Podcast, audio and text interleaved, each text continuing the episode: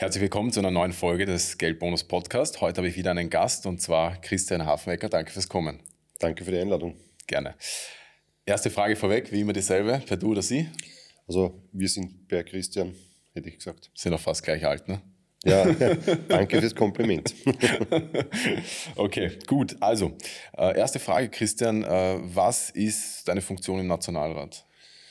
Ich bin 2013 äh, in den Nationalrat eingezogen äh, als Kandidat äh, des Wahlkreises Niederösterreich Mitte und habe da verschiedenste Funktionen inne gehabt. Am Beginn war ich äh, Obmann des Ausschusses für Petitionen und Bürgeranliegen, dann auch Bautensprecher und in weiterer Folge habe ich dann den Verkehrssprecher übernommen und vor allem den Mediensprecher, was gerade in Zeiten wie diesen sehr, sehr wichtig ist. Ja, und dazwischen, wie halt so eine politische Karriere läuft, da durfte ich auch Generalsekretär werden, was ich bis heute bin. Mhm. Was für Funktionen hat man so als äh, Mediensprecher zum Beispiel dann? Naja, da geht es vor allem darum, dass man gerade die gesetzlichen Bereiche, die sich mit Medien auseinandersetzen, dass man die entsprechend begleitet und natürlich auch unsere Ideen, was äh, Mediengestaltung betrifft, dort einbringt. Ähm, jetzt beschäftigt uns zum Beispiel gerade das neue ORF-Gesetz mit der Haushaltszwangssteuer. Äh, wo wir natürlich absolut eine andere Meinung haben, als die Regierung uns das vorgibt und ja, somit momentan gerade ein ziemliches Match mit dem ORF. Mhm. Ja, ich habe bis heute noch äh, bei dieser neuen Haushaltsabgabe, ich habe vor zwei Monaten einen Brief bekommen, aber da habe ich noch gar nicht darauf reagiert. Äh, der liegt irgendwo zu Hause, schauen wir, was als nächster kommt. Ja, da darfst du jetzt einmal gleich den Jahresbeitrag einzahlen, also das werden dir die ORFler dann schon sagen. Ja, schauen wir mal, schauen wir mal, was als nächster kommt, die Mahnung oder so. Ähm, ja, wenn man das halt vorher nicht gewohnt war, wenn man kein Empfangsgerät hat, dann ja. Absolut, das ist auch eine Ungerechtigkeit und aus meiner Sicht auch eine Ungleichstellung des Marktes, ja, weil äh, der ORF äh, finanziert sich da quasi jetzt mit dieser Zwangssteuer, äh, lebt ins Aus und Braus, schreibt schon wieder neue Top-Manager-Posten aus, so mit äh, Gehältern von über 200.000 Euro im Jahr, 14 Stück im Übrigen. Und ähm, das ist, glaube ich, irgendwie das falsche Signal, gerade in Zeiten wie diesen, wo die Inflation uns allen irgendwie äh, zu schaffen macht. Absolut. Also ich finde generell die Gehälter, man, kann, man sieht ja auch generell, glaube ich, bei der RTR kann man sich so einen Auszug äh, runterladen, wo man sieht, welche Ausgaben, Einnahmen und so weiter. Habe ich mal irgendwo gesehen, so Excel-Tabelle, wo man sieht, äh, nicht, also abseits von dieser ORF-Steuer, oder früher war es halt die GIS, wie ja. die Einnahmen generiert werden und wieder das Geld gewirtschaftet wird. Ein guter Tipp, du solltest übrigens, weiß nicht, Ö3 Wecker-Moderator werden, weil der kriegt 400.000 im Jahr. Vielleicht ist es mein nächster Karrieresprung dann von da, von diesem Podcast zum nächsten. Gut, ähm, zwei Themen beschäftigen mich jetzt auch aktuell, die du äh, sehr stark behandelst. Das sind ja die Ausschüsse momentan. Äh, das eine ist einmal der KOFAG-Ausschuss, das andere von der Signa, irgendwie so. Nein, das oder, ist oder so der, der sogenannte Schlumpfausschuss. Das ist also der Racheausschuss der ÖVP, aber da können wir okay. keiner drüber reden. Okay. Ähm, gut, dann gehen wir mal zum ersten über und zwar wie ist es generell äh, bei dieser KOFAG? Man sagt ja dazu nicht äh, Förderung, das ist ja schon fast eine Beleidigung, ne? Sondern wie sagt man da dazu? Ja, es ist eigentlich ein, ein Entschädigungsausschuss, nämlich die Republik hat ja den Unternehmen wesentliche Schäden zugefügt, indem man ihnen verboten hat, ihrer Tätigkeit nachzugehen. Und ich glaube, das ist ganz wichtig, auch im, im, im Gespräch das einmal herauszustreichen, denn ähm, es ist keine Förderung, es ist keine Hilfe, sondern es ist ein Schaden, der entstanden ist, weil die Republik gerade in der Corona-Zeit ganz, ganz massiv übertrieben hat und äh, ja, einen wahrlichen Lockdown-Exzess durchgeführt hat. Und ist schlicht und ergreifend das Geld, das die Republik unter Anführungszeichen den Unternehmen gestohlen hat, dass das einfach äh, rückabgewickelt wird. Also ich glaube, so muss man mal sehen, weil man kann ja nicht die Unternehmen in unserem Land da jetzt irgendwie zu Bittstellern degradieren, sondern die hätten eh gern weitergearbeitet, nur die Regierung war dagegen. Mhm also ich kann nur aus meiner eigenen Erfahrung sagen, deswegen ist für mich so dieses COFAG-Thema so ein ganz ein spezielles Thema. Natürlich, wenn irgendwas in dieser persönlichen Schiene abschlittert, dann ist es natürlich irgendwann noch eine persönliche Geschichte. Ne? Und bei mir war das ja auch so, also das kann ich ja eh sagen. Also ich habe selber Ausfallbonus äh, beantragt für mein Einzelunternehmen. Äh, 6.000 Euro wurden mir gewährt und plötzlich wurden die restlichen vier abgelehnt mit der Begründung, ich kann äh, mein Geschäft auch online ausführen. Also ich mache eine Dienstleistung nur zur Info, ich gehe in die Geschäfte rein und berate die. Ähm, wobei ich halt dazu sagen muss, in meiner Geschäftstätigkeit habe ich Unternehmen betreut mit reinem Internethandel und die haben 500.000 bekommen, also reines Online-Geschäft äh, an diversen Zahlungen und ich weiß nicht was. Und da stelle ich mal dann die Frage, okay, ich als kleiner Mann sozusagen, mir werden die Beihilfen verwehrt und ich muss dann nachher mit einem Anwalt dagegen vorgehen, obwohl man ja keinen Rechtsanspruch hat und so weiter. ja, schauen wir, was da rauskommt. Ja, deswegen verfolgt mich dieses Thema ja auch. Das ist ja auch die große Sauerei, die es gegeben hat in dem Zusammenhang. Denn äh, wenn wir uns diese COFAG-Abwicklungsgeschichten genauer anschauen, ja, dann sehen wir, dass es elf verschiedene Regelungen gegeben hat, äh, bis hin jetzt zu Rückforderungen, äh, die da stattfinden. Und es hat ja überhaupt keine Rechtssicherheit gegeben. Und äh, was nicht nur wir, sondern auch der Verfassungsgerichtshof und in weiterer Folge auch der Rechnungshof kritisiert haben, ist, dass das da offensichtlich irgendein Willkürprojekt war. Also das Einzige, was in der COFAG wirklich funktioniert hat, waren die Gehälter für die Vorstände, die es gegeben hat, bis hin zum Protokollführer, der, glaube ich, pro Protokoll 14.000 Euro bekommen hat, um das mal durchgerechnet zu haben. Ja. Also da ist, glaube ich, wirklich vieles passiert und man hat ein bisschen den Eindruck, äh, die Entschädigungen äh, waren notwendig. Finde ich auch richtig, dass es gemacht worden ist. Abgesehen davon, dass man nicht so hoch entschädigen hätte müssen, hätten sie vorher vernünftig verhalten als Gesetzgeber. Aber ich habe ein bisschen den Eindruck, dass das so eine, äh, wie soll ich sagen, so eine Selbstbefruchtungsmaschine der ÖVP geworden ist äh, und wo man dann feststellen musste, dass manche gleich sind und andere waren gleicher. Ja. Das heißt also vom Ablauf her, wie gewisse Unternehmen, die vielleicht sogar in die ÖVP hineingespendet haben, ja, dann bevorzugt worden sind. Äh, das ist interessant und das wird, wird uns auch im Untersuchungsausschuss beschäftigen. Okay, uh, wie ist die aktuelle Lage der Auszahlungen so von der KOFAG?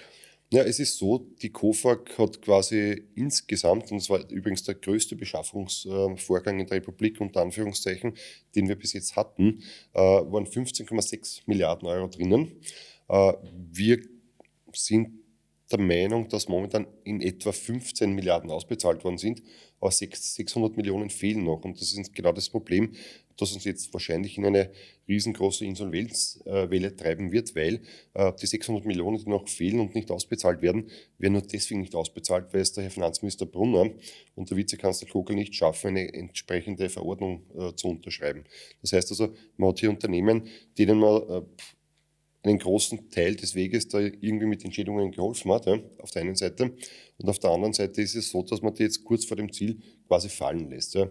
Also wir haben jetzt äh, die Information, dass rund 150 Betriebe in den nächsten zwei Monaten in Konkurs gehen werden, weil sie genau dieses Geld, das ihnen versprochen wurde, nicht bekommen, weil die zwei Herrschaften nicht in der Lage sind, miteinander zu, zu sprechen. Mhm. Das heißt, die gehen nur aufgrund dieser fehlenden äh, Corona- oder COFAG-Zahlungen in Konkurs. So ist es. Und ich glaube, das ist ganz, ganz wichtig, äh, dass man das mal aufzeigt, weil ähm, wenn man das jetzt fertig denkt, ist es so, dass wir 15,6 Milliarden Euro Steuergeld da aufgewendet haben, um diese Schäden wieder zu begleichen.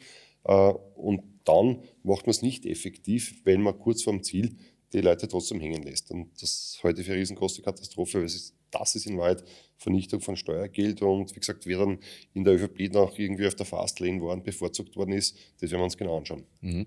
Wie ist das eigentlich generell? Weil diese 15 äh, Milliarden sind ja, glaube ich, nur Zuschuss gewesen, oder? Weil insgesamt waren es 47 Milliarden oder so mit. Äh, ja, das ist also, was uns die Corona-Pandemie insgesamt gekostet hat, ist sogar weit mehr. Da reden wir von fast 80 Milliarden, wenn man alle Nebengeräusche da irgendwie mit einrechnet. Ja. Äh, diese 15,6 Milliarden waren nur die Entschädigungszahlungen an die äh, Betriebe, die das beantragt haben. Und hat es ganz, ganz große Fische gegeben, wo man sich auch mal anschauen muss, ob die wirklich richtig abgerechnet haben. Mhm. Das wird interessant sein. Und ob es vielleicht eine Fastlane von der ÖVP gegeben hat.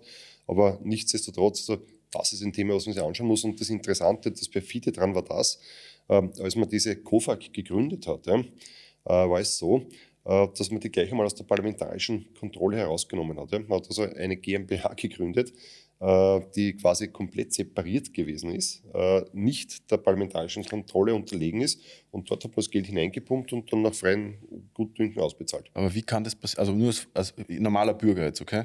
Mhm. Als normaler Bürger, wie kann das passieren zum Beispiel? Weil man sieht ja auf den Nationalrat und als normaler Mensch, so wie ich jetzt zum Beispiel, was nicht äh, politisch da drin sitzt, wie passiert sowas? Wird das einfach so beschlossen, willkürlich in der Regierungspartei oder Parteien, die waren ja zwei, ähm, dass man einfach hergeht und sagt, okay, man gründet jetzt eine eigene Firma dafür, eine eigene GmbH, anstatt man es der Finanzverwaltung überlässt, werden da die anderen Parteien außen vor gelassen? Oder? Das wäre übrigens das Richtige gewesen, das der Finanzverwaltung zu überlassen, weil man darf nicht vergessen, mit dieser Ausgliederung in eine GmbH ist ja aus meiner Sicht massiver Datenmissbrauch äh, betrieben worden. Ja, man musste ja gewisse Kernzahlen dort angeben und so weiter und so fort. Ist ja alles im privaten Bereich dann geblieben, nämlich bei dieser GmbH. Und äh, weil du mich fragst, äh, wie kann sowas sein? Ganz einfach. Also die Grünen und die Schwarzen haben miteinander beschlossen, sie gründen diese Firma, statten sich selbst mit den Aufsichtsratsposten aus und mit den Vorstandsposten, die es dort gegeben hat, ja, zahlen sich selbst äh, immense Gehälter, so in der Höhe von 200.000 Euro circa im, im Jahr. Ja. Aber wo kann man sich da bewerben? ja, die KOFAG wird leider abgewickelt, hat der Herr Finanzminister zumindest mitgeteilt. Nein, aber äh, das ist das, was passiert ist. Man hat sich dort sozusagen einen, einen Privilegienstadel errichtet, der unglaublich ist. Also alleine die Verwaltungskosten der KOFAG sind massiv zu hinterfragen. Das hat ja auch der Rechnungshof getan. Und äh, das Interessante ist, genau wie du vorher gesagt hast, ja, hätte die Finanz auch machen können. Ja. Man hätte gewisse Betriebskennzahlen eingeben können ja, und sagen, gut, passt, äh, in einem gewissen automatisierten Prozess werden diese äh, Schad äh, Schadensersatzzahlungen ausbezahlt und fertig. Hat man nicht gemacht, weil man schon wieder ein Tool haben wollte, um Freunde zu bevorzugen und am Ende des Tages sich auch selbst die Tasche vollzustecken. Mhm. Wie läuft eigentlich so ein Ausschuss ab? Also jetzt vom Aufbau, sitzt man da drin, redet man drüber, hat man da Zahlen vor sich oder wie, wie funktioniert der Ausschuss da? Also der, der Untersuchungsausschuss läuft folgendermaßen, also man überlegt sich zuerst einmal äh, natürlich ein Thema, ja. man kann ja nicht irgendwas untersuchen. Also in dem Fall ist es eben die KOFAG und für uns Freiheitliche ist es ganz, ganz wichtig, weil das für uns der erste Akt in der Aufarbeitung des ganzen Corona-Skandals ist. Ja. Also ich glaube, da ist wirklich viel passiert und äh, ich habe vorher gesagt, rund 80 Milliarden hat uns der Spaß gekostet und da wollen wir schon äh, wissen, wo unser Geld hingekommen ist. Ja. Und wir haben mit der KOFAG insofern begonnen, weil wir das an sich schon im letzten im ÖVP-Korruptionsuntersuchungsausschuss untersuchen wollten. Nur war es so, äh, dass das damals von den NEOS mit abgedreht worden ist und die Grünen wollten übrigens auch nicht weiterschauen. Jetzt haben wir die Möglichkeit, dort genau hinter die Kulissen zu blicken und ablaufen dazu, dass man zuerst einmal den Untersuchungsgegenstand definiert. Dann muss man sich überlegen, welche Beweismittel man anfordert. Ja. Das heißt, also man schreibt dann in die Ministerien, ich würde dieses und jenes gerne wissen und hätte gerne diesen und jenen Akt, was die auch liefern müssen. Und dann überlegt man sich natürlich, welche Auskunftspersonen brauche ich dazu. Auskunftspersonen sind Leute, die da irgendwelche Wahrnehmungen haben zu den Dingen, die passiert sind. Und da gibt es eine Ladungsliste und die müssen dann, und das ist äh, rechtlich gerade unspektakulär, die müssen dann auch tatsächlich äh, erscheinen. Ja. Und sie stehen auch unter Wahrheitspflicht, was die Befragungen betrifft. Das ist gerade das, was den Sebastian Kurz vielleicht ein bisschen ähm, äh, ärgert, weil er ja bekanntermaßen offensichtlich beim letzten Untersuchungsausschuss äh, die Unwahrheit gesagt hat. Deswegen sitzt er jetzt gerade vor Gericht. Und da versucht man sich ein Bild zu machen, äh, wie diese Vorgänge abgelaufen sind, äh, wer welche Verantwortung trägt und vielleicht noch eines, der Untersuchungsausschuss ist nicht ein Ersatzgericht, sondern was wir zu klären haben, ist die politische Verantwortung für die Vorgänge, die passiert sind. Äh, das machen wir und äh, wenn man die letzten beiden Untersuchungsausschüsse sich anschaut, dann sieht man, dass man zumindest indirekt politische Verantwortung übernehmen musste, weil mittlerweile die halbe ÖVP-Regierung zurückgetreten ist und auch der Sebastian Kurz. Mhm. Und dieser Ausschuss wird vorrangig geführt von äh, FPÖ? Nein, äh, der Ausschuss wird durch äh, ein sogenanntes Minderheitenrecht eingesetzt. Das heißt also 25 Prozent der Abgeordneten äh, können diesen Ausschuss verlangen. Das haben wir getan, gemeinsam mit der SPÖ in dem Fall. Und äh, den Ausschussvorsitz führt lustigerweise immer der Nationalratspräsident, was in dem Fall besonders witzig ist, äh, weil Wolfgang Sobotka, den wir auch äh, liebevoll Soboteur nennen, no. quasi, naja, weil er offensichtlich den Untersuchungsausschuss immer wieder sabotiert, ja, um da einen Wortwitz zu machen. Äh, aber das Lustige ist, er ist eigentlich äh, immer wiederum beteiligt im Ausschuss. Er wird ja quasi mit untersucht, führt aber gleichzeitig den Vorsitz und muss dann entscheiden, ob er sich selber befragen möchte oder nicht. Ja. Äh, was mhm. uns in Wahrheit in, im Ausland äh, ziemlichen Spott und Hohn einträgt und das zu Recht. Mhm. Ich meine, für mich so als Außenstehender wieder stellt sich dann die Frage, jetzt egal wer, wer Nationalratspräsident ist, ich mache selber etwas und sitze da als Richter und muss mich selber anklagen sozusagen. Ja. Wie funktioniert das dann? Naja, da, da muss man das? vielleicht einen Schritt zurück machen. Als die äh, Verfassung geschrieben worden ist und auch die Geschäftsordnung des Nationalrates, ist man davon ausgegangen, dass äh, Präsidenten, die so zum ersten Nationalratspräsidenten gewählt werden, dass es integere Persönlichkeiten sind. Ja. Äh, jetzt hat also sozusagen das Schicksal der Verfassung gezeigt, dass das nicht unbedingt zwangsläufig so sein muss. Und jetzt haben wir eben den Wolfgang Sobotka da. Man kann ihn nicht abwählen, man kann ihn aus dem Ausschuss nicht entfernen und dann entsteht genau das Bild, ja, dass er quasi selbst, also Angeklagter ist jetzt in dem Untersuchungsausschuss nicht das richtige Wort, aber dass ich selbst jedenfalls der Belastete bin und, und, und Vorgänge untersuchen muss, die mich selbst betreffen. Ja. Mhm. Und ich glaube, da haben wir echt einen Handlungsbedarf. Erstens wäre es wichtig, diese Untersuchungsausschüsse in Zukunft live zu übertragen, damit man eben auch sieht, was da vor sich geht und was da passiert. Auf der einen Seite und auf der anderen Seite auch, wie die Vorsitzführung stattfindet. Und äh, als drittes glaube ich, dass es vernünftig wäre, dass sich Untersuchungsausschüsse, und das ist sicherlich ein demokratisch mühsamer Prozess, aber nichtsdestotrotz wäre es sozusagen ein gewisses Gütesiegel, aber dass sich Untersuchungsausschüsse den Vorsitzenden selber wählen. Ja, äh, dann kommt man gar nicht in so eine Diskussion rein und äh, dann könnte man das mal wirklich auch tatsächlich objektiv behandeln alles. Mhm. Ich meine, man hat ja schon sehr viel Verantwortung jetzt als Politiker, sage ich jetzt mal. Manchmal weiß man gar nicht, was hinten abläuft. Das ist ja wie im eigenen Unternehmen. Ich höre dann nur manchmal so von auch Kunden von uns, dass da irgendwas schiefgelaufen ist. Ist es in der Politik ja auch so manchmal wahrscheinlich, oder? Dass man sagt, hey, irgendwer im Hintergrund bei mir im Ministerium oder bei mir im Team oder wie auch immer hat da was gemacht, von dem ich gar nichts wusste das ist immer so in, in, in, großen Betrieben, dass man halt nicht immer in Echtzeit miteinander abgestimmt sein kann, aber das Wichtige ist, und das äh, leben wir Freiheitliche gerade vor, äh, wir haben eine ganz, ganz straffe Führung. Der Herbert Kickel hat wirklich den Gesamtüberblick und gibt vor allem auch die Linie vor. Ja. Und wenn man gewisse Guidelines hat und gewisse Pflöcke eingeschlagen hat, ja, dann braucht man die ja nur heranziehen und zu sagen, okay, und daran orientieren wir uns. Und ich glaube, das gelingt uns momentan sehr, sehr gut. Mhm. Okay, dann äh, die nächste Frage. Wir bleiben bei der KOFAG, aber jetzt mal gleichzeitig zum Thema Signa. Äh, Signa, also das mit der Signa ist ja Wahnsinn, ja, muss man dazu sagen. Die Erst größte mal. Wirtschaftspleite in der Zweiten Republik, übrigens also. fast so teuer wie die KOFAG, also auch 15 Milliarden circa. Ein Unternehmen, was das ganze Land von der Schadenssumme ist. Okay, ähm, ja, bei der Signa, da gab es ja auch extrem hohe Zahlungen von, diesem, von dieser äh, Corona-Zeit.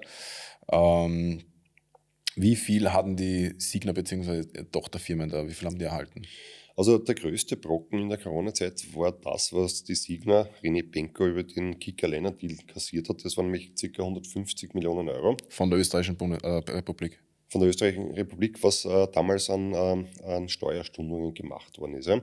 Und natürlich hat es dann den sogenannten Handelsausfall gegeben, wo man natürlich auch in die KOFAG hineingegriffen hat und wo ich auch glaube, dass man da den Herrn Benko ein bisschen bevorzugt behandelt hat und relativ schnell. Ja. Das Interessante ist nur das, dass der Herr Benko ganz offensichtlich schon von Beginn an gewusst hat, dass das Unternehmen zertrümmern wird. Weil was hat der Benko gemacht? Er hat jetzt erst das große Saniere für Kick alleine hingestellt und hat dann das Unternehmen zerteilt. Auf der einen Seite in die Handelssparte, also das klassische Möbelgeschäft, Kick alleine, ja, und auf der anderen Seite eine Immobiliensparte. Und äh, er hat insofern die Handelssparte quasi ausgerottet von Kick alleine, als dass er über die Immobiliensparte unglaublich hohe Mieten verlangt hat vom eigenen Unternehmen. Ja. Und das war ja die, diese Blase, die es da gegeben hat. Äh, und das ist ja der Grund, warum Kick alleine in Konkurs gegangen ist, weil der Signer Immobilienteil, der die Immobilien von Kick alleine übernommen hat, unglaublich hohe Mieten verlangt hat, die schlussendlich die Handelssparte nicht stemmen konnte.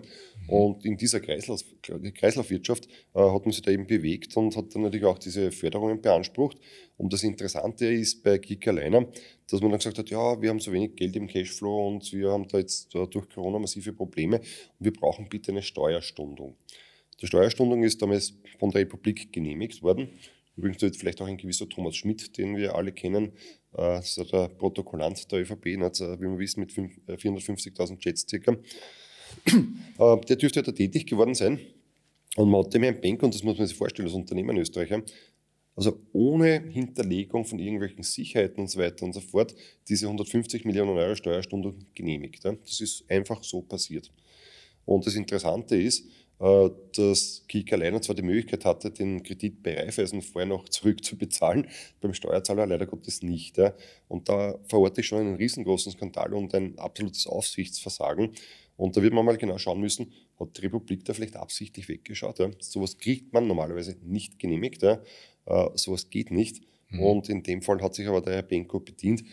Abgesehen davon müssen wir mal darüber reden, wie der Kick-Deal überhaupt zustande gekommen ist, mit Gerichten, die man aufgesperrt hat zwischen Weihnachten und Silvester, um Grundbuchseintragungen zu machen und so weiter und so fort. Dann gibt es noch den Postsparkassen-Deal, ja, äh, da bräuchte man fast eine eigene Sendung dazu. Das wusste ich gar nicht zum Beispiel.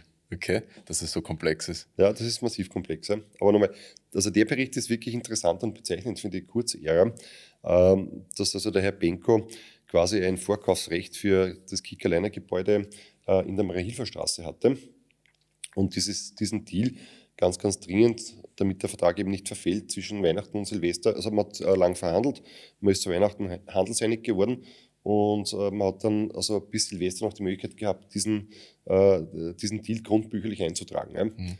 Und das passiert in Österreich normal nie. Also zwischen Weihnachten und Silvester einen Richter finden, der nicht auf Urlaub ist und dann nachher geht sein Gericht aufsperrt, einen Akt einlaufen lässt und den genehmigt.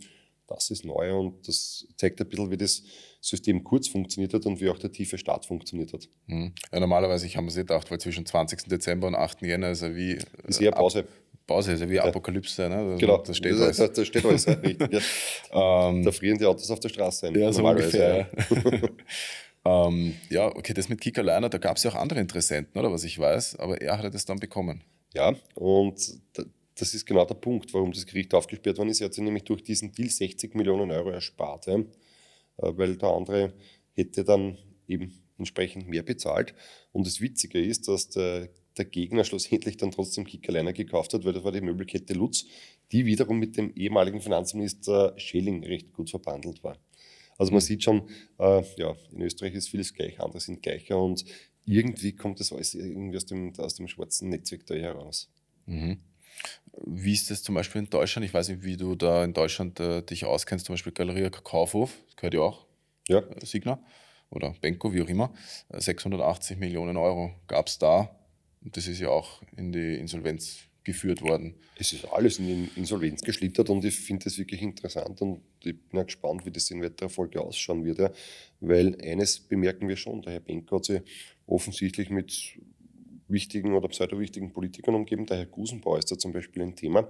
Der hat ja äh, über 6 Millionen Euro an Honoran verlangt für eine Leistung, die gar nicht erbringen durfte. Ja wer kein zertifizierter Finanzberater ist. Ja. Mhm. Der hat quasi eine schwarze Rechnung gestellt. Als Roter finde ich übrigens total lustig. Ja. Und als früherer Existenzialist, aber egal nicht.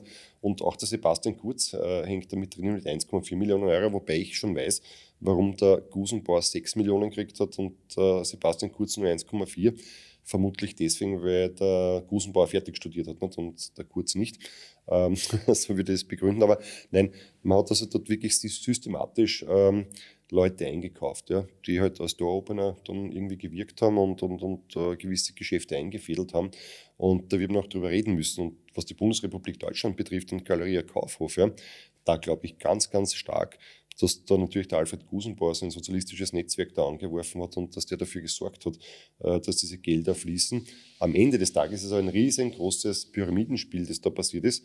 Ähm, und es gibt übrigens einen vergleichbaren Fall leider Gottes immer mit österreichischer Beteiligung, wenn man sich den Wirecard-Skandal anschaut, ja, mhm. der auch eine, eine, nicht unspannende Pleite gewesen ist, das übrigens auch aus dem Kurzumfeld kommt, weil ähm, der Christian Braun äh, war ja äh, sogar der Leiter vom Think Tank von Sebastian Kurz. Ja. Also wenn man sich das alles anschaut, dann trifft sich immer wieder die gleiche Partie. Und weil du mich vorher gefragt hast, wie so ein Ausschuss abläuft, also im Prinzip immer mit den gleichen Stammgästen, ja, weil die Leute, die kehren immer wieder. Ja die, die großen. Das ist wie Wirtshaus, ne? Ja, das ist wie Wirtshaus. Das sind die Stammgäste. ja. Also die, die da irgendwie Dreck am Stecken haben, die haben wir dauernd. Äh, und es hat sich leider Gottes nichts verändert. Die einzige Konstante dabei ist, äh, dass es jedenfalls immer mit der ÖVP zu tun hat. Mhm.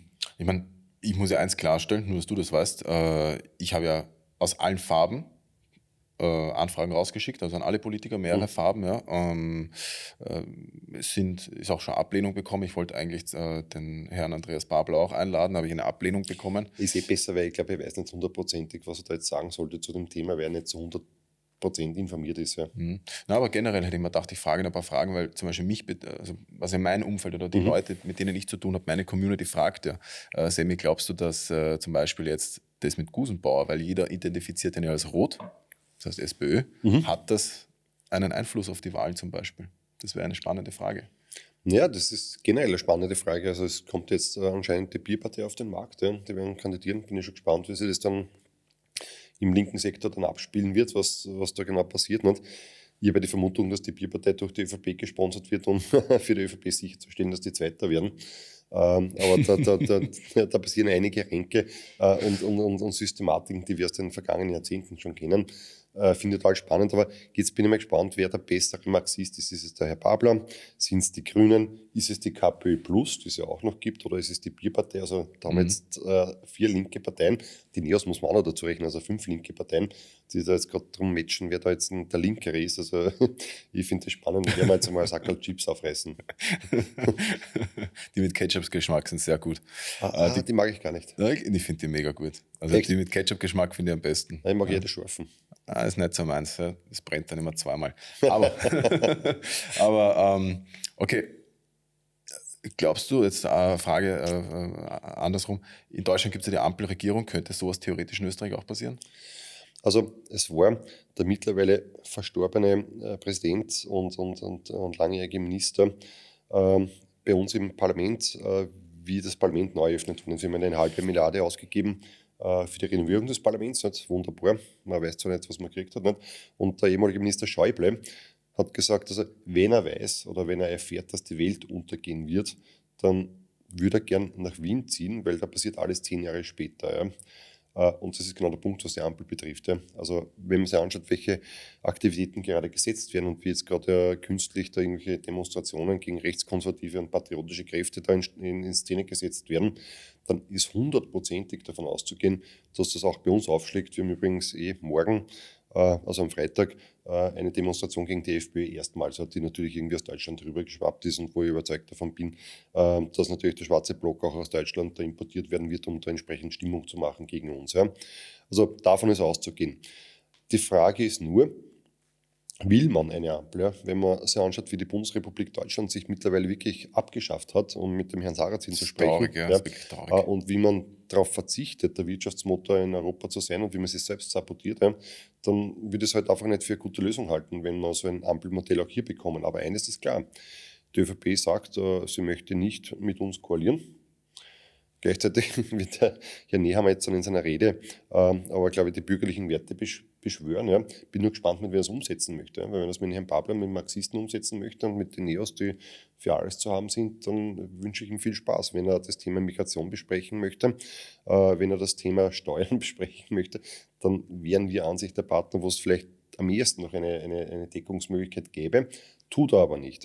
Das heißt also, die ÖVP wird alles unternehmen, um uns und wenn es so bleibt, wie es ist, äh, laut den Umfragen, äh, dass wir erste, erste Kraft werden, äh, um uns quasi auszuschließen, andere Regierungen zu basteln, das führt zwangsläufig in eine Dreierkoalition und das ist im Prinzip nichts anderes als die Blaupause einer Ampelregierung, die gerade in Deutschland das Land zugrunde richtet. Mhm. Ja, das sehe ich auch. Ich habe sogar ein Video darüber gemacht, das hat fast eine Million Aufrufe, dass äh, Deutschland da gegen die Wand gefahren wird. Das sieht man von außen. Wenn man ja. der eigenen Blase ist, sieht man das ja oft nicht. Die können ja machen, was sie wollen. Das Problem ist nur, dass wir mit drinnen hängen, weil gerade was die Automobilindustrie betrifft, ja, gibt es in Österreich äh, die wesentlichsten und wichtigsten äh, Zulieferbetriebe. Und wenn sich die deutsche Automo Automobilindustrie abschafft, was offensichtlich gerade massiv im Gange ist, dann wirkt sich das natürlich auch auf Österreich aus. Mhm. Ähm, ich habe noch wegen der KOFAG was. Und zwar. Ähm, Jetzt sind wir ein bisschen abgegliedert. Ja, ja, ein bisschen abgegliedert. Aber wegen der KOFAG habe ich noch zwei Fragen. Und zwar, äh, ich habe ja vorher gefragt, ob eben zum Beispiel äh, Gusenbauer, ob es da irgendwelche ähm, Auswirkungen gibt auf die SPÖ für die Wähler zum Beispiel. Sie sagen, okay, da nutzt der Politiker unter Anführungszeichen die Macht aus, später dann oder so, ja, nach der politischen Karriere. Selber ist ja auch ähm, bei der Signa. Ich meine, hat das, glaubst du, irgendwelche Einflüsse? Absolut. Also der Herr Gusenbauer hat die die Deals seines Lebens gemacht, äh, ab dem Zeitpunkt, wo er nicht mehr Kanzler war. Der war übrigens einer der kürzesten Kanzler. Der hat ähm, äh, sogar, der war sogar kürzer als, äh, als, Christian Kern zum Beispiel, um das äh, zu sehen. Aber er hat sich dann sofort in, in, in, diese, in diesen Geschäftsbereich begeben und hat dort wirklich massiv kassiert. Und eines ist schon klar. Also übrigens, da muss man eine rechtliche Frage auch stellen. Ja? Also wenn der Herr Gusenbauer Aufsichtsratsvorsitzender der Signa ist, was er gewesen ist und in gewissen Subunternehmen war es auch, ja, hat er sich selbst eigentlich die Aufträge erteilt, die Signa zu beraten. Ja? Das ist immer die Frage, ob es da nicht einen Gewissenskonflikt gibt. Ja? Mhm. Erstens. Und zweitens äh, sehe ich, und die Signa hat bitte immerhin äh, seit zwei Jahren oder, oder, zwei Jahre vor der Insolvenz überhaupt keine Bilanzen mehr abgegeben. Ja? Ein absolutes Aufsichts- Vergehen, das der Herr Gusenbauer gemacht hat. Ja. Also ich glaube, der hat den Schuss noch nicht gehört, aber Fakt ist, dass man den Herrn Gusenbauer tatsächlich für das, was er eben nicht gesehen hat und wo er noch kassiert hat oder zumindest kassieren möchte, dass man ihm da wirklich den Prozess machen muss. Ja. Weil es gibt einen Aufsichtsrat eben deswegen, weil er im Sinne des Wortes Aufsicht ausüben soll. Das ist nicht passiert. Der Herr Gusenbauer hat mit den anderen Kollegen, der da drin gesessen ist, die Frau Ries-Hahn, die Frau des EU-Kommissars zum Beispiel, die haben das alles zugedeckt. Die haben das alles passieren lassen. Und wie gesagt, deswegen gibt es solche Konstruktionen, dass man dann auch irgendjemand zur Rechenschaft ziehen muss. Und ich bin überzeugt davon, dass das noch ein ganz, ganz großes justizielles Nachspiel haben wird. Was kann man sich da erwarten? Zum Beispiel, wenn es da irgendwas. Ja, also im Prinzip muss ganz normal, also im Prinzip äh, der Aufsichtsrat äh, wegen Aufsichtsmissbrauch in Wahrheit äh, angeklagt werden, beziehungsweise Bereicherung oder sonst irgendwas. Also aus meiner Sicht gibt es hier wirklich komplett relevante strafrechtliche Tatbestände, denen man nachgehen muss. Und wie gesagt, ich meine, 15 Milliarden Euro Pleite, die kann man nicht einfach so irgendwie vom Tisch wischen und sagen, äh, was gibt es morgen zum Essen, ja? sondern wird darüber diskutiert. Und noch einmal, also Aufsichtsrat sein ist nicht nur irgendein Spaß und Vorsitzender auch nicht, ja? mhm. sondern man ist auch verantwortlich. Und das müssen sowohl der Herr Gusenbauer als auch die Frau Ries-Hahn und wie sie alle heißen, einmal zur Kenntnis nehmen. Und ich bin überzeugt davon, dass es da eine Anzeige gibt und wenn die nicht passiert, dann mache ich sie. Mhm. Ja, natürlich, man hat ja Verantwortung, die man trägt, auch als Geschäftsführer zum Beispiel einer Gesellschaft mit beschränkter Haftung. Man muss ja Verantwortung tragen. Ja, probiert, äh, also probier das mal, wenn du Friseur bist und deine Bilanz ja, abgibst. Ja, schau, was das Finanzamt mit dir macht. Ja, Habe ich schon. Ja. Ist mir eh schon passiert, ja. Oder ja. auch UVA gibst du ja. spät ab, der Säumniszuschlag ja. ein paar Hunderter. Ja. ja. So ist es. Prozent, ja. Und bei dem Ding geht es nicht. Too big to fail, ja. oder was war damals das Motto? Ich, ich frage mich, wie das geht. Ja. Ich frage mich eh, wie das oft geht, weil, wie gesagt, ich habe da selber wie bei der Kofak. Warum muss ich immer als kleiner Mensch sozusagen. Äh, ja, eines noch interessant, ich meine, wenn sie die, die Signer dann irgendwie so zwischenfinanziert hat über Abu Dhabi, ja, äh, mit einem sehr, sehr hohen Geldbetrag, übrigens eingefädelt durch Sebastian Kurz. Ja. Fast eine Milliarde oder so, glaube ich. Fast eine Milliarde, ja. ja. Äh, und das Ganze verzinst mit über 9 Prozent. Ja. Äh, wo man sagt, ah, wir konnten uns nur den Betrieb nicht leisten, weil die Zinsen in Österreich so angestiegen sind und im europäischen Raum. Und dann nehmen wir mal einen 9% äh, Kredit auf, äh, mit Aufschlag 10%. Finde ich spannend. Und was ich auch spannend finde, ist, ich weiß nicht, ob die Araber das lustig finden, dass sie jetzt einmal eine Milliarde Euro umgefallen sind. Glaube ich nicht. Also, die werden vielleicht auch einmal den Herrn Kurz und den Herrn Benko anrufen und irgendwie sowas sagen wie, I want my money back. Also, da glaube ich, gibt es noch einige Dinge, die auf uns warten. Ja, das war ja, wie ich das gelesen habe in den Medien, dass da eben so aus Dubai oder ich weiß nicht mehr aus welchem Land, ja, der, die Geldgeber kommen. Abu Dhabi was? Abu Dhabi, ja. ja. Da haben wir gedacht, na servus, also die Probleme möchte ich nicht haben. Da kannst du nicht mehr rückschlafen. Na, weiß nicht, ob die das alles locker sehen. Und eins ist vielleicht auch noch interessant, der ehemalige Kabinettschef von Sebastian Kurz, der wurde übrigens Botschafter in Abu Dhabi. Also es gibt halt viele Zufälle. Okay, das habe ich gar nicht gewusst. Ja, ja. Nein, darum sage ich, wir, wir müssen eigentlich Untersuchungsausschussänderungen machen, wenn es die interessiert. Nein, ich würde da, gerne drin sitzen, da, da, interessiert das schon, ja. Da, da tun sich wirklich äh, ja, Dinge auf, unglaublich. Na, mich interessiert generell so die politische Landschaft. Ich habe mittlerweile auch einen Presseausweis, also ich habe mir überlegt, dass ich bei sowas teilnehme, aber natürlich, wenn der Ausschuss nicht Kannst dich akkreditieren. Ist, okay. Ja. ja. Letzte Frage zum Thema Kofak. Ähm, da gibt es ja auch, ich nenne jetzt mal einen zum Beispiel, einen Szene-Gastronom der hat ja auch ziemlich viel kriegt und da gibt es jetzt auch ein paar. Ja, das ist das, das Wirtschaftsmodell der, das Wirtschaftsmodell der ÖVP, ähm, wo man sieht, also die, die, die großen Vorzeigeunternehmen wie René Benko, den übrigens der, der Thomas Schmidt hat dem noch geschrieben, es wäre total super, wenn du Finanzminister wärst. Stell dir vor, wo man da jetzt gelandet wäre, wenn der Benko Finanzminister auch noch gewesen wäre. Ähm, und ja, da gibt es den Martin Ho, ich glaube, auf den, auf den zielst du ein bisschen ab. Ähm, der ist jetzt auch, äh, glaube ich, ziemlich großartig gescheitert mit all seinen Betrieben. Ja. Da gibt es übrigens eine interessante Konstruktion dahinter. Und zwar gibt es da jemanden, der quasi professionell Konkurse abwickelt oder quasi aufnimmt. Ja. Das heißt also, wenn man weiß, dass man in Konkurs geht, dann muss man quasi vorher entsprechend seine Firma abtreten. Das kostet dann ein bisschen Geld. Dann gibt es den Herrn XY, der übernimmt das dann und geht quasi für dich in Konkurs und du bist unbeschädigt. Hat der, Co in, äh, der, der Ho in diesem Fall gemacht. Ja. Und beim Martin Ho war es auch interessant und das interessiert uns bei der KOFAG, was der für seine verschiedensten Gastrobetriebe da irgendwie an, an, an Kohle generiert hat. Und auch da wird es interessant sein zu schauen, ob diese, diese Werte, die angegeben worden sind und, und, und das, was man da irgendwie gesagt hat, was man da jetzt an Schadenersatz braucht, ob das tatsächlich der Realität entspricht. Weil eines wissen wir schon, also bei Martin Ho, und da hat es ja entsprechende Presseberichte auch gegeben, hat es ein sehr schlampiges Anstellungsverhältnis gegeben und die Leute sind teilweise nicht bezahlt worden oder sehr schlecht bezahlt worden oder wie auch immer. Ja. Äh, und jetzt möchte er da schon genau wissen, äh, wie viel der Herr Ho beantragt hat, ob das gerechtfertigt ist und, und wie es ausschaut. Und vielleicht noch eines dazu. Der Martin Ho ist er doch bitte in der Ära Sebastian Kurz, ja, also überall vorgeschoben worden. Ja. Da war ja mhm. der, der super Szene-Gastronom, die halbe ÖVP-Regierung, ich war nie dort, äh, ist da immer beim Hoch gesessen und irgendwie Sushis und sonstiges konsumiert. Also Sushi ist schon gut beim Tots. Ja, weiß nicht, ob es jetzt noch gut ist. Ich weiß nicht, wer das jetzt gerade irgendwie okay. hat. Ähm, aber nichtsdestotrotz, da hat, man, da hat man also alle da irgendwie durchgeschleust durch diese ganzen Hochfirmen. Da hat man, glaube ich, sogar in der, in der Corona-Zeit gab es ja in dem Boutique-Hotel in, äh, im, im, im Waldviertel, mhm. gab es ja sogar eine illegale Silvesterparty und so weiter. Also da hat man sich schon gerichtet. Und ja, da werden wir halt auch genauer hinschauen. Und ja, was die Verknüpfung von den Hohen mit verschiedenen anderen ähm, Bereichen betrifft, wird interessant aufzuarbeiten sein. Mhm. Insgesamt 1,8 Millionen oder so, ich habe mir da das ausdruckt. So viel hat er, glaube ich, kriegt nur 1,8 Millionen circa mhm. an, an Unterstützungsgeldern oder wie auch immer, Schadensersatz. Ja, da hat man ja auch diese Verschachtelung an Betrieben und so weiter mhm. und so fort, dann Sub-GmbHs, so wie es der Herr Benko gemacht hat, der hat übrigens 1000 Sub-GmbHs gehabt. Das ist ja undurchsichtig, es kann ja, glaube ich, keiner mehr, also Nein. ich habe mir da mehrere Dokus angeschaut, das weiß Die ich müssen in der Justiz eigene Leute einstellen, die jetzt einmal das System versuchen zu verstehen. Ja. Mhm. Warum wird das so gemacht?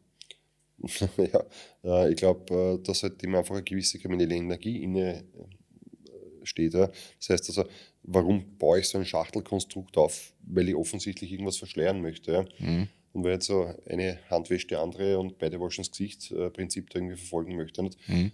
Aber am Ende, also diese Verschachtelung in die GmbHs und dann das Herüberschieben von irgendwelchen Schulden und äh, wie Kick alleine zum Beispiel nicht, oder Mieten verlangen aus dem eigenen Unternehmen im Prinzip, ja, das müssen wir uns mal anschauen.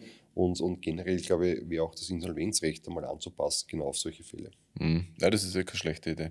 Äh, eine Frage habe ich noch, ich weiß nicht, ob du, ob du dich da auskennst, und zwar wie, zum Beispiel auch bei diesen ganzen äh, Schadensersatzzahlungen da von der KOFA-Geschichte ausländische Unternehmen, die was in Deutschland den Sitz haben, eine Österreicher Betriebsstätte, die haben ja auch ziemlich viel Geld gekriegt. Das, ist das rechtens oder hätte es nicht so sein sollen? Was ist deine Meinung da? Oder? Das ist eine Diskussion, die man wirklich führen kann und führen muss, weil äh, das prominenteste Beispiel waren, glaube ich, aus meiner Sicht die Austrian Airlines mit 200 Millionen aus der KOFAG, ja, äh, wo die 200 Millionen genau eins zu eins zur Lufthansa gewandert sind, weil das ist ja die Mutter von der, von der Austrian Airlines, äh, wo man sich anschauen muss, ob das wirklich gescheit ist, wenn man es so macht. Ja. Mhm. Rein rechtlich muss man aber sagen, wenn die Firma eben einen Firmensitz in Österreich hat und wenn ihr durch diese vollkommen verfehlten Maßnahmen der Regierung Schaden entstanden ist, ja, dann ist der Schaden zu ersetzen, ja, rein rechtlich. Aber ob es vernünftig ist, ja, quasi auf diesem Wege dann mehr oder weniger mhm. Gelder, die überhaupt nie in Österreich angekommen sind, dann gleich äh, in die Konzernzentralen zu schicken, wie zum Beispiel auch bei Starbucks und, und Co. Ja. Mhm. Äh, ist natürlich fraglich und da sieht man aber schon, was für ein Hüftschuss äh, diese ganzen Maßnahmen gewesen sind und wie man wirklich Steuergeld verprasst hat ohne Ende. Mhm. Na, ich habe mir das so ausgedruckt, das sind 558 Einträge für ausländische Firmen, da geht es in die hunderte Millionen.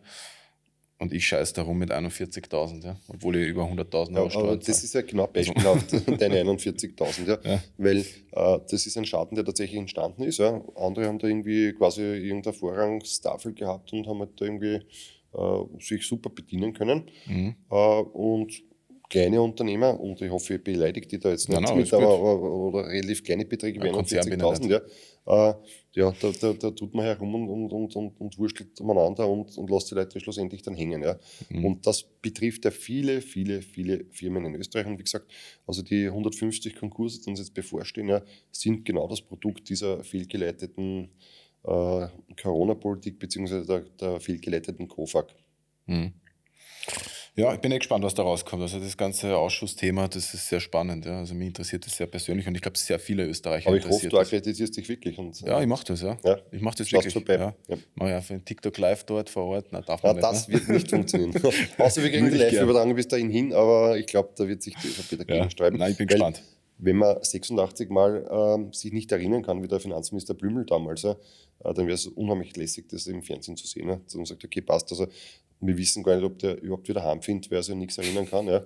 Ähm, das wäre einmal lässig, dass man das einmal darstellt und dass die Leute auch sehen, welche Regierungsmitglieder äh, ihnen dann sagen, warum sie Steuern bezahlen müssen. Mhm. Blümel war eine interessante Geschichte gewesen. Ja.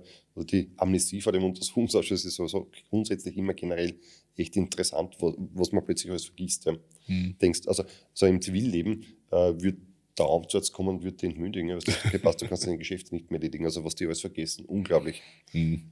Ja, wie gesagt, ich frage mich manchmal selber, ja, was, da, was man da darf und da nicht. Also ich, wie gesagt, sobald man irgendwas nicht einbringt oder erbringt, kriegt man ja gleich am Anschreiben und und und. Ja, du darfst nicht so weiter, jedenfalls. Alle, also es gibt halt gleichere. Naja, nein, ich habe schon so ein ganzes Backer, das jetzt nach acht Jahre gesammelt und Säumniszuschläge, weil man oft keine Zeit hat als Unternehmer, ja, wenn man da ein paar Tage drüber ist. Gut, ähm, jetzt nur im kleinen Stil bei mir. So, äh, ein paar Anträge möchte ich noch durchgehen. Du hast ja auch Anträge eingebracht äh, im Parlament, wie zum Beispiel Abschaffung der CO2-Steuer, Klimabonus, CO2-Besteuerung. Was haltest du von der CO2-Besteuerung? Also das ist ein interessantes Thema. Ich bin ja auch äh, Verkehrssprecher. Ich weiß nicht, ob ich das eingangs gesagt habe. Mhm. Ähm, und das ist ein richtiges ideologisches, politisches Feld, das da gerade gemacht wird. Und ich sage immer, diese ganze, der ganze Klimawahnsinn ist aus meiner Sicht ja nichts anderes als der moderne Ablasshandel. Also man hat halt früher hat man Ablass bezahlt und heute zahlt man CO2-Steuer für Dinge, die komplett krank sind. Und die CO2-Steuer finde ich insofern spannend, weil gerade die, äh, die CO2-Steuer ein Motor unserer Inflation ist. Also wenn wir uns äh, äh vergleichen im europäischen äh, Zusammenhang, dann sieht man, dass in Österreich die Inflation eine der höchsten ist, äh, die wir in der EU haben. Äh, und das wird natürlich befeuert durch genau solche Geschichten, durch den Klimawahnsinn, CO2-Steuer, die Nova ist erhöht worden, äh, die Mineralsteuer ist auch erhöht worden ja, und die OF-Steuer ist eingeführt worden. Ja. Und das in Zeiten wie diesen, ja, wo man sagt, gut, passt, also ich muss ja irgendwie schauen, dass der Warenkorb eben nicht explodiert und dass halt gewisse Kosten, die kalkulierbar sind, dass die nicht in die Höhe schnell und genau das Gegenteil gemacht. Und ich sage ganz ehrlich, also äh, diese CO2-Steuer äh, wird im Prinzip dafür verwendet, um politisch-ideologische Dinge durchzusetzen und umzusetzen. Ja, man hat zum Beispiel ein, ähm, ein Klimaticket eingeführt bei den Bahnen. Alles wunderbar, kann man machen. Ja. Kostet in, Öster äh, in Österreich, glaube ich, 4000 Euro etwa. Äh, kann man tun, aber, und das ist der springende Punkt, man hat, dazu auch, äh, man dadurch natürlich auch Verkehre produziert, die es sonst nicht gegeben hätte, wenn das Zugfahren nämlich nichts kostet. Ja. Äh, und das ist ja auch der Grund, warum jetzt die Züge alle überfüllt sind. Überfüllt sind ja. Äh, dann steigt man ein und fährt halt auch spazieren, wenn es sein muss. Also das ist mhm. der Effekt, den man dabei erzielt. Aber was die CO2-Steuer betrifft, ist das aus meiner Sicht einmal erstens ein riesengroßes Problem, was unsere Wirtschaft betrifft, weil wir uns damit aus der Konkurrenzfähigkeit herausnehmen, auf der einen Seite. Und auf der anderen Seite ist es aus meiner Sicht eine kalte Enteignung. Was heißt das genau? Ähm, das heißt, dass man also das, den Individualverkehr, das Autofahren mehr oder weniger so teuer macht, bis es die Leute einfach nicht mehr leisten können und man dann die Leute dazu zwingt, äh, nur mit öffentlichen Verkehrsmitteln zu fahren, so, so es welche gibt, äh, und ihnen schlussendlich auch einen äh, entsprechenden Handlungsspielraum zu nehmen. Ich halte das wirklich für eine ganz, ganz gefährliche Sache und genau deswegen gehen wir auch dagegen vor und ja, jetzt darf ich ein bisschen Polizwerbung auch machen, mit einem Volkskanzler steht die CO2-Steuer auf der Excel-Tabelle ganz oben und die wird ausradiert. Aber geht es so einfach, dass man die ausradiert? Sicher, es gibt ja Mehrheiten. Okay ja, wie gesagt, bei mir ist es so, also ich finde, das Tanken ist ein Wahnsinn, wo ich einen Führerschein gemacht habe vor 15 Jahren. Ja. Ähm, da habe ich tankt mit 99 Cent, 95 Cent oder so, jetzt war nicht 1,60 oder so. War ja schon auf 2 Euro. Ja, es wird aber es wird über 2 Euro gehen. Also wie gesagt, ja. diese, diese CO2-Steuer. Wird es über 2 Euro wird, gehen? das ganz locker. Alle haben mich ausgelacht, wie ich das ja. gesagt habe. Nein, das ganz locker, weil nämlich die CO2-Steuer, äh, das ist ja der Schmäh, den es dahinter gibt. Man kriegt so diese 150 Euro Klimabonus und sonst irgendwas. Ja. Was man vergleichsweise dafür zahlt, ist unglaublich. und die CO2-Steuer ist vorgesehen, ähm, dass die noch ansteigt. Ja. Also das ist ja quasi ein, ein geplanter Anstieg auf Etappen den es geben wird. Und deswegen hat es jetzt auch diese Erhöhung gegeben und also man einen neuen Beschluss gebraucht hat. Und das ist so vorgesehen. Und genau deswegen muss man das stoppen und aus meiner Sicht ersatzlos streichen. Mhm. Ja, ich glaube, nächstes Jahr ist ja 55 Euro pro Tonne CO2 oder so. Genau, das ist übrigens auch lustig. Ähm, äh, die Klimaziele erreichen wir ja nicht. Ne? Aber hast du schon mal Gedanken darüber gemacht, wer die Klimaziele eingegeben hat bzw. definiert hat? Na, wer?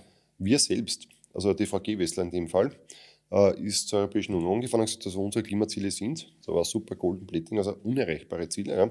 Und jetzt argumentiert sie damit, dass wir die CO2-Steuer brauchen, äh, um Lenkungseffekte zu erzielen, damit wir dann keine Strafe bezahlen müssen für die Ziele, die wir nicht erreichen, die sie vorgegeben hat. Ja. Mhm. Also das ist ja irgendwie die berühmte Katze, die sich in den Schwanz beißt. Nicht? Also wir sagen zuerst, äh, wir wollen Ziele erreichen, die gar nicht gehen und wundern uns dann, warum wir Strafe bezahlen müssen. Wobei, auch interessant, das schauen wir an mit der Europäischen Union, ob uns die eine Strafe schicken können. Ja? Weil man kann mit einem selbstbewussten Österreich natürlich auch das Gegenteil machen. Also gut, passt, liebe Freunde, wir sind aber schon Nettozahler in dem Verein. Ja. Mhm. Kommt das dann auch mit einem RSA-Brief, so eine Strafe? Ja, weiß nicht, wie das, wie das da kommt. Das wäre immer interessant, aber nur, äh, was soll die Europäische Union jetzt genau machen, wenn wir sagen, wir zahlen es mhm. nicht? Ja, das weiß ich nicht. Also, oder wir könnten ja da Mitgliedsbeiträge einsparen, die wir quasi mit den Strafen gegenrechnen oder so irgendwas. Also, mhm. Ja, also ich halte das für einen zahnlosen Freien. Man braucht nur den Mut, das durchzusetzen. Das haben halt andere Parteien in diesem Parlament leider nicht, aber wir werden das jedenfalls so angehen. Ja, na, wie gesagt, ich, bin ja der Meinung, es gehört generell was geändert, ja. Welche Partei das dann auch immer äh, durchführt.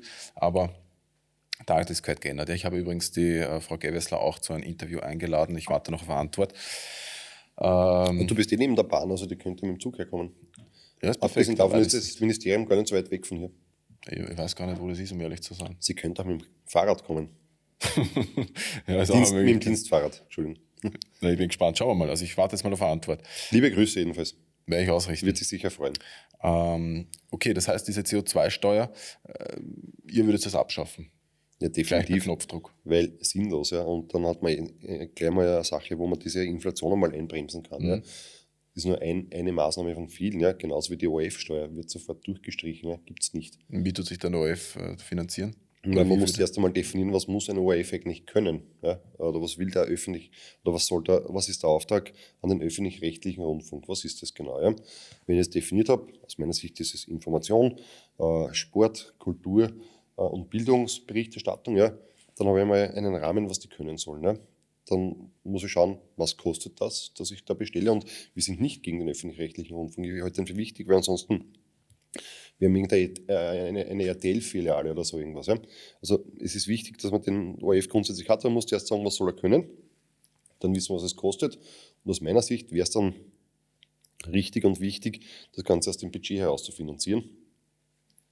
Einfach, äh, um da eine gewisse Planungsstabilität drinnen zu haben. Aber Leute zu zwingen, äh, die, äh, die Haushaltsabgabe zu zahlen, obwohl sie eigentlich so wie du äh, gar keine ähm, linearen Fernseher sind oder Radiohörer, ist aus meiner Sicht total anachronistisch und das Gesetz ist ja irgendwas, was ja irgendwie aus der Logik der 70er Jahre heraus entsteht, äh, mit dem Wissen, dass man damals noch irgendwie so ein Monopol gehabt hat, was ja überhaupt nicht der Fall ist.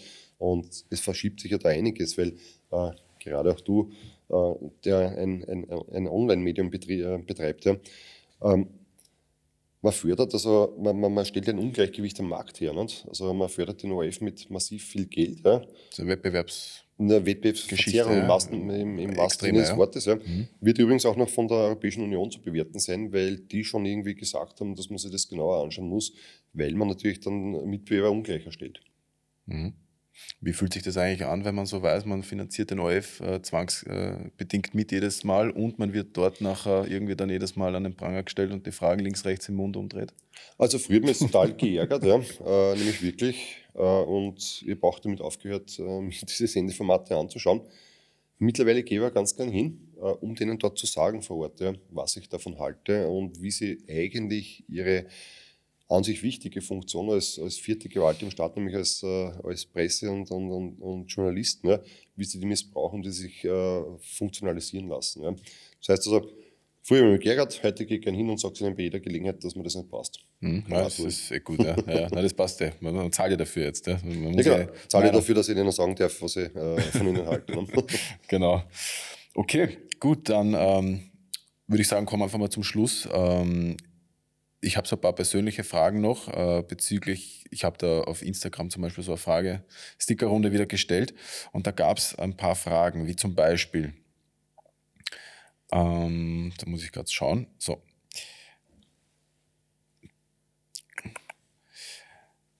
Ähm, wer ist dein Lieblingsfußballspieler? Puh, äh, da, muss ich, da muss ich passen, weil äh, ich äh, an sich Formel 1-Fan bin. Ja? Also ich, schaue mir Formel 1-Rennen an, aber nicht Fußball. Mhm. Äh, ich habe zwar einen grundsätzlichen Lieblingsverein, das ist die Austria Wien in dem Fall. Da gibt es jetzt sicherlich einen riesengroßen Shitstorm von allen Rapidlern, die es gibt. Äh, aber nichtsdestotrotz. Ähm, bin natürlich ein großer Anhänger der österreichischen Nationalmannschaft, aber ich könnte jetzt keinen, äh, keinen, keinen einzelnen Fußballspieler herausdefinieren. Äh, beim Formel 1 äh, würde ich so sagen können, da wäre es der Sebastian Vettel. Okay. Ich bin ja umgekehrt. Also, Ferrari-Fan, äh, oder? Nein, nein, generell. Äh, ich schaue also gar keine Formel 1, ja. Das ist mir zu langweilig. Echt? Ja, ja, das ist. Aber es kann Fußball eigentlich äh, ganz schön fad werden. Ja, Fußball tue ich nur EM, WM. Das ist spannend, der Rest. Ja. ja Wer ist denn deiner? Lieblingsfußballspieler? Ja. Das ist schon lange her. 20 Jahre war das Ronaldo, der mit der Zahnlücke, der schaut ja, ja, aus ja. Alles gut, mal schau. Das wäre wär auch für dich eine schwierige Frage. das wäre eine schwierige Frage. Ähm, gut, dann, äh, wie kritisch siehst du die Medienförderung in Österreich, fragt der Daniel. Die sehe ich extrem kritisch. Ich habe sie vorher ein bisschen angeteasert, weil äh, bei uns quasi die Medienförderung so zurechtgezimmert worden ist, dass quasi nur die etablierten Medien äh, Kohle bekommen und in dem Fall aus meiner Sicht das untergehende Genre des, äh, des Printjournalismus. Ja. Aber es gibt total viele äh, neue Medien, die halt online-mäßig äh, publizieren, die da überhaupt nicht in irgendeiner Art und Weise berücksichtigt werden, was ich für ein Problem halte. Und weil auch das wieder zu einer Marktverzerrung führt. Ne? Das heißt also, da müssen wir mal genauer hinschauen. Und was jetzt gekommen ist, und das ist ja auch wieder toll, das haben die, die Grünen da äh, inszeniert, das sogenannte Qualitätsjournalismusgesetz. Das heißt, die Frau Blimlinger hat definiert, äh, dass sie quasi selber entscheiden werden, welches Medium jetzt ein Qualitätsmedium ist und welches nicht. Und daran geknüpft ist die österreichische Presseförderung. Ja. Mhm. Also unglaublich, das sieht man schon, wie man den Markt bereinigen möchte, wie man kritische Medien da irgendwie sofort einmal von vornherein aussparen möchte. Also ein riesengroßes Problem und ein Themenfeld, das uns echt beschäftigen wird. Übrigens, äh, das Qualitätsjournalismusgesetz ist auch auf der Liste, das wird auch gestrichen. Mhm. Okay, interessant. ja, also ich glaube, ich habe jetzt 156 Einträge auf der Excel-Tabelle, die man, also ja, wo wir dann wieder Richtigstellungen machen müssen. Äh, was Gesetze betrifft, ja. Ja, das Land braucht eh viel Kraft. Ähm, okay, eine Frage von Saskia. Ich weiß nicht, wieso nennt sich die FPÖ Soziale Heimatpartei, wenn man Sozialleistungen damals gekürzt hat? Ich weiß gar nicht. Gab es ja damals Kürzungen? Äh, das ist eine Darstellung, die es äh, seitens der, der SPÖ gegeben hat, die nämlich tatsächlich Sozialleistungen gekürzt hat und in der Stadt Wien bewiesen hat, dass man natürlich ohne Rücksicht auf Verluste die Mieten erhöhen kann, die Gebühren erhöhen kann und so weiter und so fort. Äh, wir nennen uns deswegen, oder nein, wir nennen uns nicht, wir sind deswegen eine soziale Heimatpartei, weil uns wichtig ist, dass die Österreicher, die hier Steuern zahlen, die hier einen Beitrag zum Wohlergehen des Landes leisten, dass die natürlich auch im Falle des Falles entsprechend unterstützt werden müssen. Ja das ist klar, bei uns darf niemand da irgendwie äh, durchs System durchfallen, sondern das wollen wir unterstützen. Was wir nicht wollen, ist, dass Leute einfach nur aus wirtschaftlichen Gründen zu uns ins Land kommen und dann quasi aus unseren Steuergeldern heraus äh, da mit profitieren. Das bezeichnet nämlich der Begriff Heimatpartei. Ja. Mhm. Das heißt, äh, wir bezahlen alle sehr viel Steuern und ich glaube, das wirst du auch jedes Jahr sehen, wie viel das tatsächlich ist. Ja. Und da muss natürlich ein gewisses Sicherheitsnetz für unsere eigenen Bürger geben, äh, aber nicht für alle anderen, die irgendwo her kommen. Mhm.